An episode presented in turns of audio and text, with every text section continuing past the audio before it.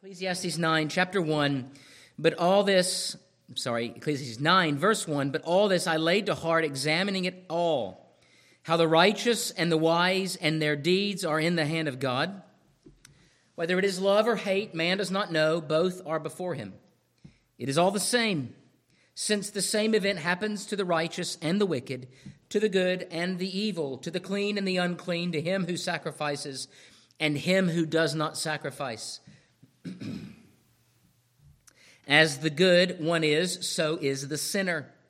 And he who swears is as he who shuns an oath. This is an evil in all that is done under the sun, that the same event happens to all. Also, the hearts of the children of man are full of evil, and madness is in their hearts while they live, and after that they go to the dead. But he who is joined with all the living has hope. For a living dog is better than a dead lion. For the living know that they will die, but the dead know nothing, and they have no more regard, for the memory of them is forgotten.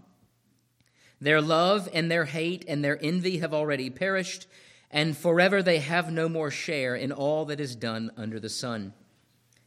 Go Eat your bread with joy and drink your wine with a merry heart, for God has already approved what you do. Let your garments always be white, let not oil be lacking upon your head. Enjoy life with the wife whom you love all the days of your vain life that he has given you under the sun, because that is your portion in life, and in your toil at which you toil under the sun. Whatever your hand finds to do, do it with your might. For there is no work or thought or knowledge or wisdom in the grave or Sheol to which you are going.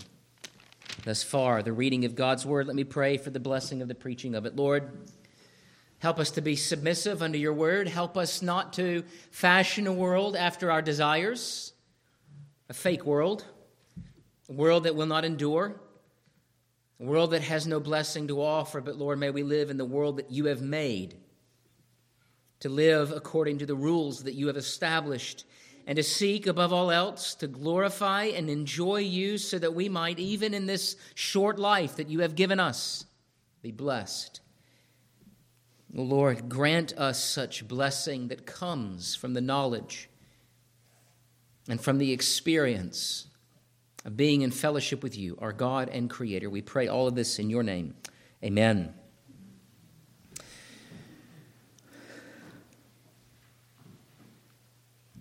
If you knew, beyond a shadow of a doubt, the day of your death, if you were to see it, how would you live? Uh, we live among a people who are terrified by the end of their lives such that they stretch their faces beyond any recognition. The celebrity that you once recognized is no longer the celebrity you knew from that one role. And they may think they're fooling others, they're not fooling themselves. It seems that we live even now in an age uh, where we are governed by something of a cult of youth. Uh, we seek the advice even of our children as to what kind of people they wish to be. We ourselves have midlife crises. We are always seeking to stave off, it seems, the knowledge, the impending doom of age, of death, and the end of our lives. And not only that, but Solomon writes that we are not only aware of the day of our own death, but we are also very much aware of the reality that we are not God. We are not sovereign. We are not in absolute control of our lives. And this can create a, a kind of individual who endures much psychological distress, or it can make you happy to know that we are to leave the weightier, mystical things in the hands of one who can actually handle such things. In Ecclesiastes 9, uh, Solomon shifts from how we are to think of the life that we have been given to the death that comes to all of us, righteous or unrighteous. And there is no hack, there is no cheat code that we can enter to make it less so. There is no eternity in a bottle, There is no fountain of youth, there is but the grave, and it is open, and it is a yawning pit. And good news, you're closer today to it than you were yesterday. I'm here to deliver the good news. and that in light of this, that our lives are short, but they are beautiful. Though our lives are short, though we are not sovereign, God has given to those who would seek it the approval to go and enjoy it. How do you not enjoy a day like today, knowing that it may rain tomorrow? Well, don't worry about that. For else it says in the scriptures, tomorrow has enough problems of its own. Live for the day. How do we do that? Well, we acknowledge that death is coming and in light of that, we live as though we are dying. Those two points I want to focus on this evening. Death is coming. And then, secondly, live like you are dying. Let's look at that first point. Death is coming. I would put it this way funerals are our future. You acknowledge this. Uh, eh, when you get to the point where all of the people that you graduated with in college um, you are going to more and more and more funerals. Every time I talk with my dad on the phone now, uh, he has been on some weekend or some weekday to the funeral of a friend. He's 71 years old, and that's what starts happening. My grandfather attended many military funerals of many men who served with him in World War II. It is the same end. Now, for the young, we are not as confronted by this reality. Um, when that car is shiny and new, it's hard to think about the day of its falling apart. Everything tends to rust, decay, dust, ashes to ashes, dust to dust. And we all enjoy a similar position of humility and creatureliness before the Father. And Solomon would have us understand that it is both the righteous and the unrighteous that stand equally before God as creatures that you don't beg, borrow, and steal in your piety some secret to eternal life. Now, what I mean by this is not you die and that's it, but you have but one life to live. One life. And what you do in this life is connected to the life that is to come. But we have but one life. Now, in Romans chapter 9, Paul is speaking in the language of epistles, New Testament epistles, when he speaks of the sovereign electing choice of God, Jacob I loved, Esau I hated, and the sovereign electing choice of God prior to the birth of either of these sons. And that God loved the one and hated the other. Hate here referring to God's covenantal cursing of Esau. Esau was not part of the family of the seed of the woman. And you ask the question, why? And Paul says that isn't the right question. And it has a, is a question that has no answer that you and I are able to grasp or deal with or are owed by God, who is the, cl- uh, the potter and we are the clay. That's an absurd thing.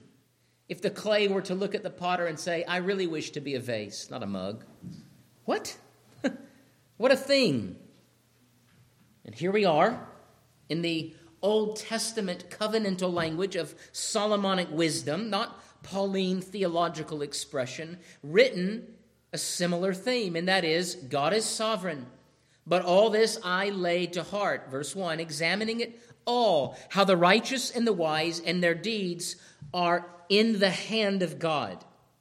It's all playing out upon the stage, and the stage is held by God. It's a, it is a picture of his sovereign power. In fact, actually, Scripture speaks of his right hand.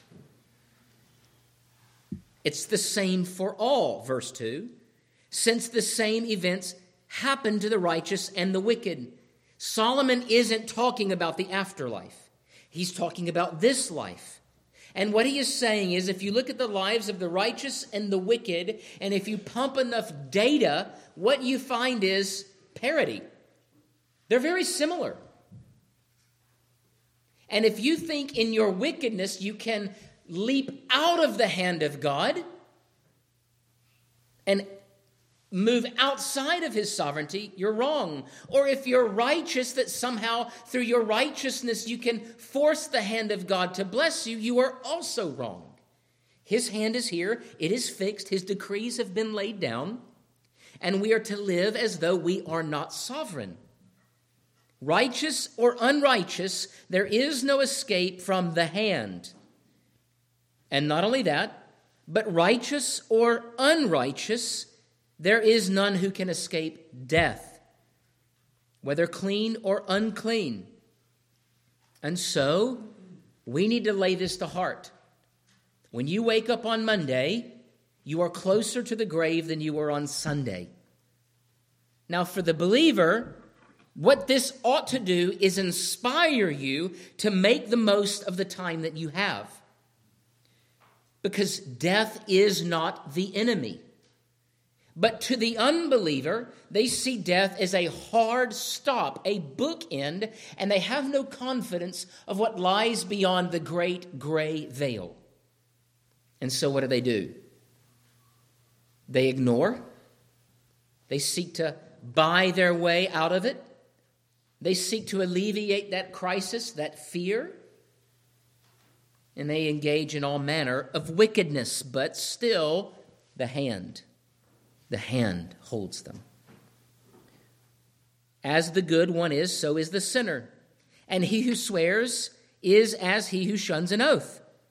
This is an evil in all that is done under the sun, that the same events happen to all. It is an evil, isn't it? Adam and Eve were made by God to delight in the sacrament of the presence of God but when they rejected God's call to obedience and they were thrust out of the garden and separated by the angel with a fiery sword, they were cut off from that source of eternal life and that covenantal sacrament of God's holy, life renewing presence. And so they began to drop like flies. And so, in light of this reality of the sovereignty of God and the coming of death, we look at verses 4 through 6. But he who, what, who is joined with all the living has hope, for a living dog is better than a dead lion. What is the lion, children? He's the king of the jungle. But what is a dead lion? He's food. He's a free meal. He's carrion for the vultures and any animals that don't mind eating something that's a day or two weeks old. He's nothing, he has no power. Such is the way we look at death. To be alive and poor is better than being dead and rich. In this way, death is the great equalizer. And it reminds us of what? That it's coming. And you cannot save enough, buy enough, de- delight and indulge enough to work your way out of this coming, I say fate, providence of death. And because we are not revolutionaries, we do not seek to ignore or work our way out of or convince God that we deserve some other fate, but we say, Thank you and we go about our way and we recognize this that life is for the living.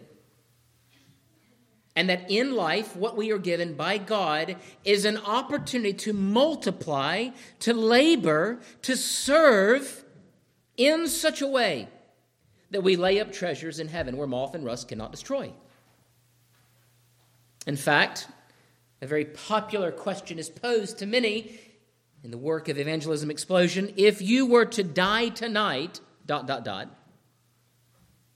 why do we ask the question that way? Because if a choice is not made prior to death there is no choice. That choice is removed. That there is a, a mission a calling in life that the death the dead do not share and that is to seek salvation in christ jesus to serve the Lord with the life that you have, and to leave to Him the days that He has numbered for us. But boy, we can waste a lot of time wondering, worrying, seeking to determine how many days we have. And I would say to you this no one knows, no one can predict. We can only plan, give those plans to God, hope, and work hard. You will all die with projects halfway done, whether it's a stone wall or the filling of your bank account, the raising of children, whatever it may be. We can plan, but those plans ultimately belong to God. And there is ultimately no glory in death, only in the resurrection. And that the lowliest animal on the food chain is better off than the one who is at the top but has no life. Now, here is something also to be true that we need to see is true that you can be dead while alive. This is a very real way in which you can absent yourself from the productivity of a godly life by not dedicating it to the Lord. And it would be better, Solomon says elsewhere, had you never been born. Think of Judas the betrayer. The scriptures speak of him as one who it would have been better had he never been born. But a traitor, a traitor to Christ himself. And though given the gifts, the glorious interpretations of the prophets by Jesus' own mouth, what a discipler Christ was. And yet Judas denied him there was a dead lion if there was any dead lion. It's better to be a dead dog. I mean, it's better to be, I'm sorry, a living dog than a dead lion. Maybe we should get some t shirts. Living dog. it's okay to be lowly. Now, for the obstinate, there are two serious problems an awareness of one's own humanity, and every man knows it, knows he is not God, and awareness of one's own fragility death is the end for all men. And the obstinate and ungodly, they rail against such knowledge, and they seek to build a world and a life view, if for only a time, that exalts man beyond his station. This is the reason and motivation for the abuses of power on earth. This is the reason and motivation for the widespread emotional crisis among those who ignore it most severely humanism, secularism, hedonism, they are all attempts to push off the limits of our humanity. And then when man seeks to exalt himself, he is doing so conscientiously in order to build another Babel over and over and over again. And we have not learned our lesson, have we?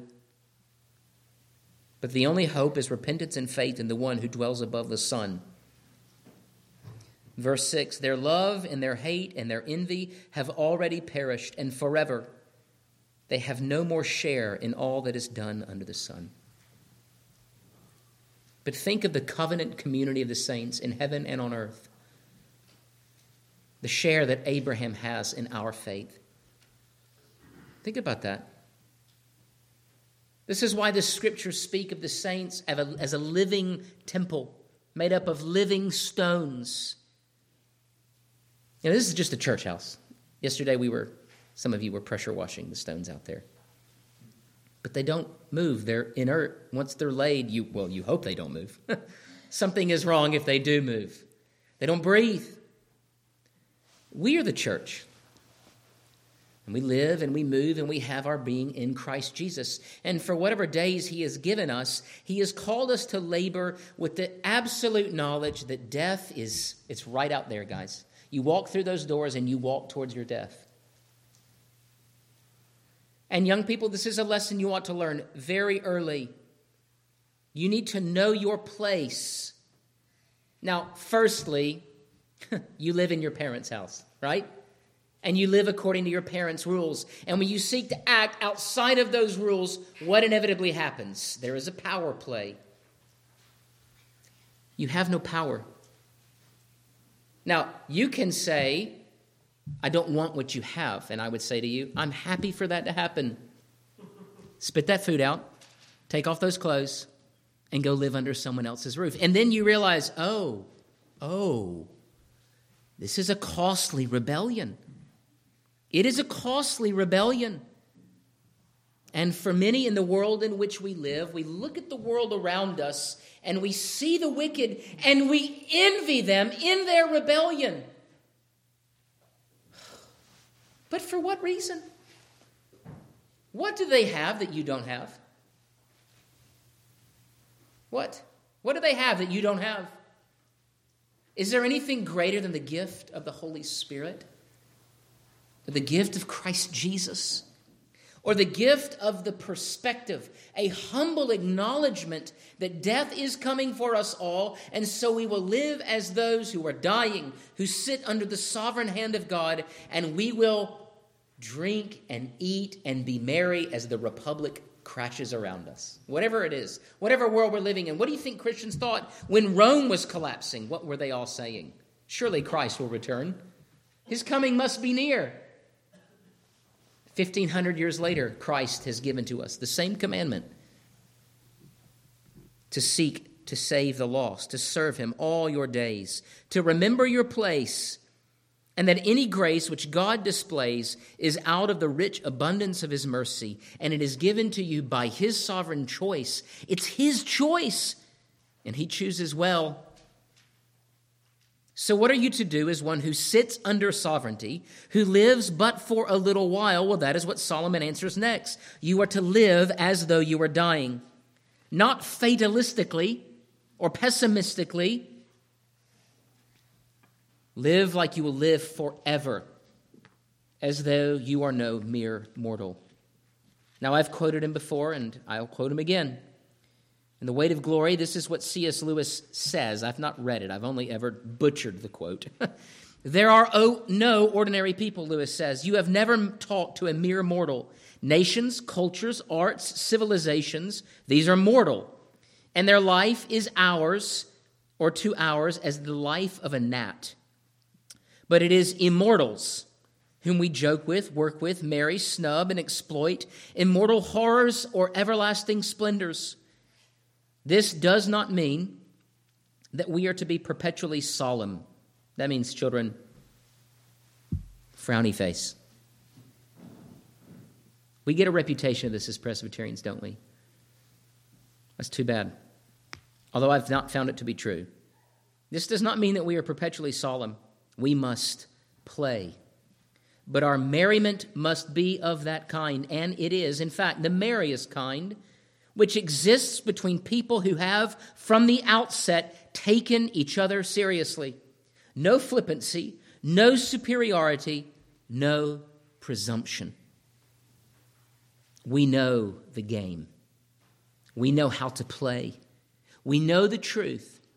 And despite the difficulty of the truth that our lives will not live or go on forever, here we are not mere mortals. And so when Solomon says, Go, eat your bread with joy and drink your wine with a merry heart, for God has already approved what you do, there are a group of fundamentalist Christians who go, Whoa, whoa, whoa. That needle is tipping into the fun green part of the gauge what are you doing? How will people know that you're a serious Christian? Because we live, we eat, we drink, we delight in the good things of life as though they are gifts. They're not ultimate, they are gifts from God. We do not use them to hide behind, but we are those who use them well, as Francis Schaeffer writes in the Christian Manifesto. If you want a book to read this summer, read the Christian Manifesto. The reason why the world so often despises the work of the church is because the church so often has nothing to offer the world but solemnity.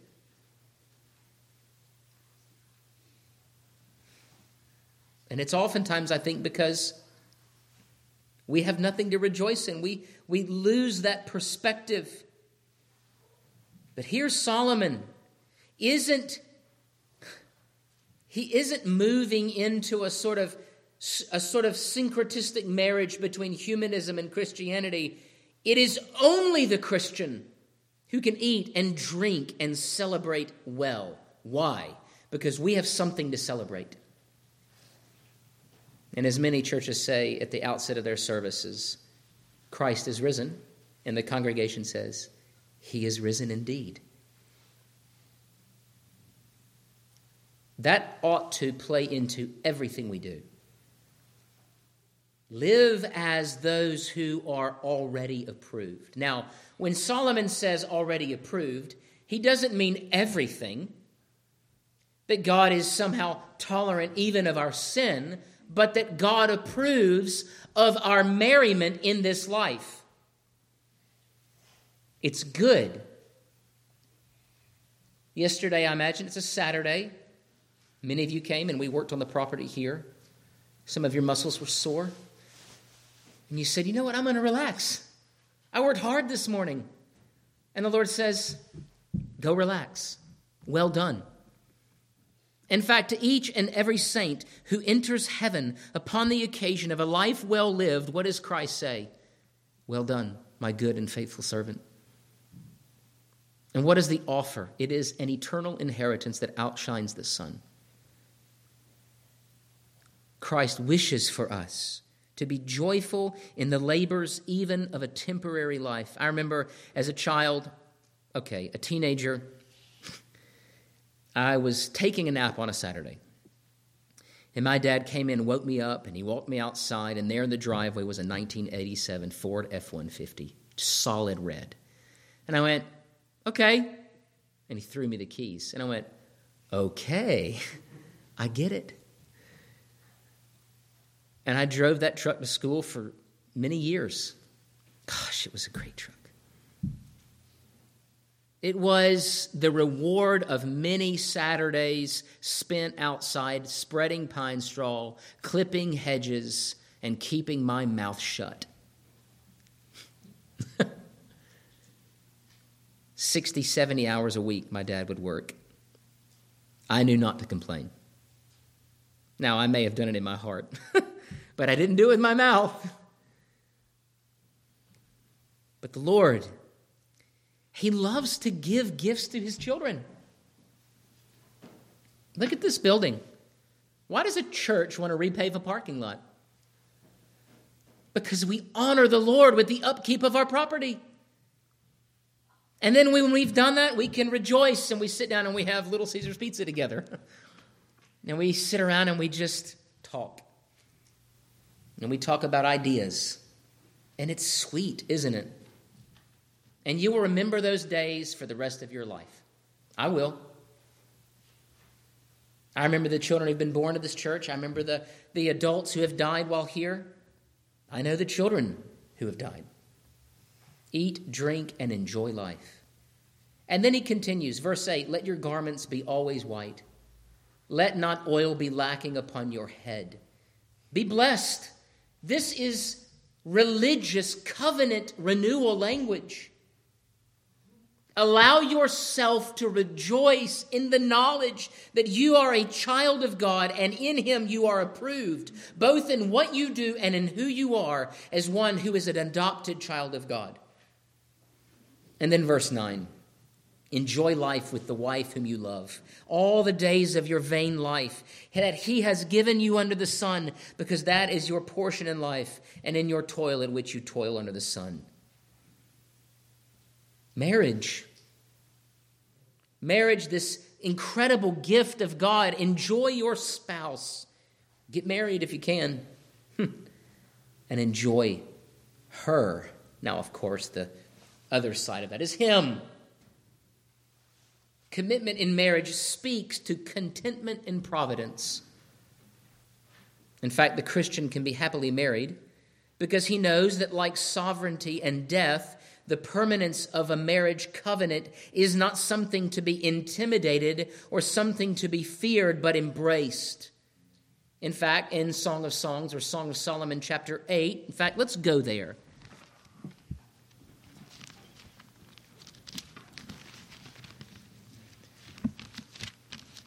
Song of Solomon, chapter 8. It's the last chapter.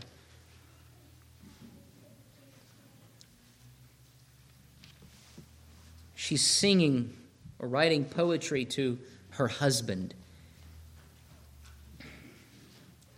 Set me as a seal, verse 6, upon your heart, as a seal upon your arm. For love is strong as death. Jealousy is fierce as the grave. Its flashes are flashes of fire. The very flame of the Lord, many waters cannot quench love, neither can floods drown it. If a man offered for love all the wealth of his house, he would be utterly despised. Marriage is meant for our sanctification and our protection. Marriage is a kind of death. That is not a pessimistic statement. That is not a complaint. There is nothing greater. There is nothing more limiting, right? This one person for the rest of your life. But there is also something, nothing more liberating, forsaking all others.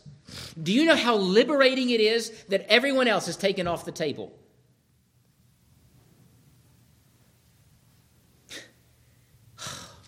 I don't have to worry. No more playing the field. No more wondering, have I made the right choice? Guess what? the choice is made. Make the most of it. You see, we live in a world where we're always going, wait, wait, wait, wait. Should I have got the one with the leather trim? Did I should I bought this house and there is this constant crisis going back and forth and back and forth. It's the upgrade cycle. And there are so many young who are trapped in it. You don't get to trade your spouse like you upgrade your phone, and yet we live like it. There are many cultures, there are many countries in this world where they actually have 10 year marriages. That's the contract. And for many, 10 years is probably already too long. Marriage is even itself a gift that is given to us by God that is an impermanent, earthly institution that teaches us to be content and to labor in the narrow choices that we have made. And it is a gift so graciously given to men that we might point our spouses and they us to Christ as the ruler of over all things. Love teaches us our limits. It requires self denial it requires that you die. And so when you say, I do to that person, you say no to a million other things, and you learn to be content with it. And it does take learning. And then you have children. And once children come, guess what? So many other things are taken off the table. That boat? No. The nice couch, well, don't buy nice furniture if you have small children right? they destroy everything. But do you know what you learn? It's worth it. The scriptures say children are a blessing from the Lord. We hate our children in this culture. We hate marriage. We hate children. We hate, we hate, we hate. Why? Because we are not content to live within the confines, the boundaries of the world that God has made and we push and we resist, and it doesn't create liberty. What does it create? Absolute emotional, psychological breakdown. Millions and millions and millions of tons of psychosomatic drugs are pumped into our bodies every year. Why? Because of the simple principle that in Christ you are approved. And through Him, you can live a limited, happy life. True joy. And that you can live with a woman all of your days, and you can understand that she is your portion, and that she is always and will ever be a gift from God to you that you do not deserve. And so, he continues. Whatever your hand finds to do, do it with all your might, for there is no work or thought or knowledge or wisdom in Sheol. That's death. That's the grave. It's not hell, it's the grave. We're all going to the grave. Live like you're dying. Live as though an end is coming. Stop trying to hack the system. Stop searching for cheat codes and play the game. Work hard. not bootstraps righteousness, but whatever God has given to you, do it well. It's your first job. What do you expect? Do it well. It's your first kid. You're going to make mistakes. And everyone out there has advice, right? You need to let them cry themselves back to sleep. No, no, no. You need to put them in the bed. You need to sleep. No, and it's just. And oftentimes we're paralyzed by the advice of all of these people outside of us. Make your choice and seek to honor the Lord. You are made by God, you are made for God, and so delight in Him in all your ways. Acknowledge Him, and He will make your path straight. Let me put it this way it's God's music, He created the tune. So sing and play in harmony, and you will not only make good music, but you will love the music that your life makes. Do not be the ding, ding, ding, ding, the little key that's out of tune. But learn to play the song that God first began in the creation of all things. Join in the melody, in the harmony, in the beauty of what God is doing. In fact, whatever you do, Solomon says, whatever your hand finds, do it with all your might. Do it as unto the Lord. And I will say this it is a contagious and it is a converting way to live. People will look at you and so glorify your Father who is in heaven. Men will watch, they will learn, and they will be convinced that you've got the right thing. Not all of them, but some of them. Parents, fathers, let your children see that you have a father whose orders you obey, and not begrudgingly, but joyfully. Let God have the command room. Let death sit right where it is. And before that time comes, however long you have, live faithfully. Let's pray. Oh Lord our God.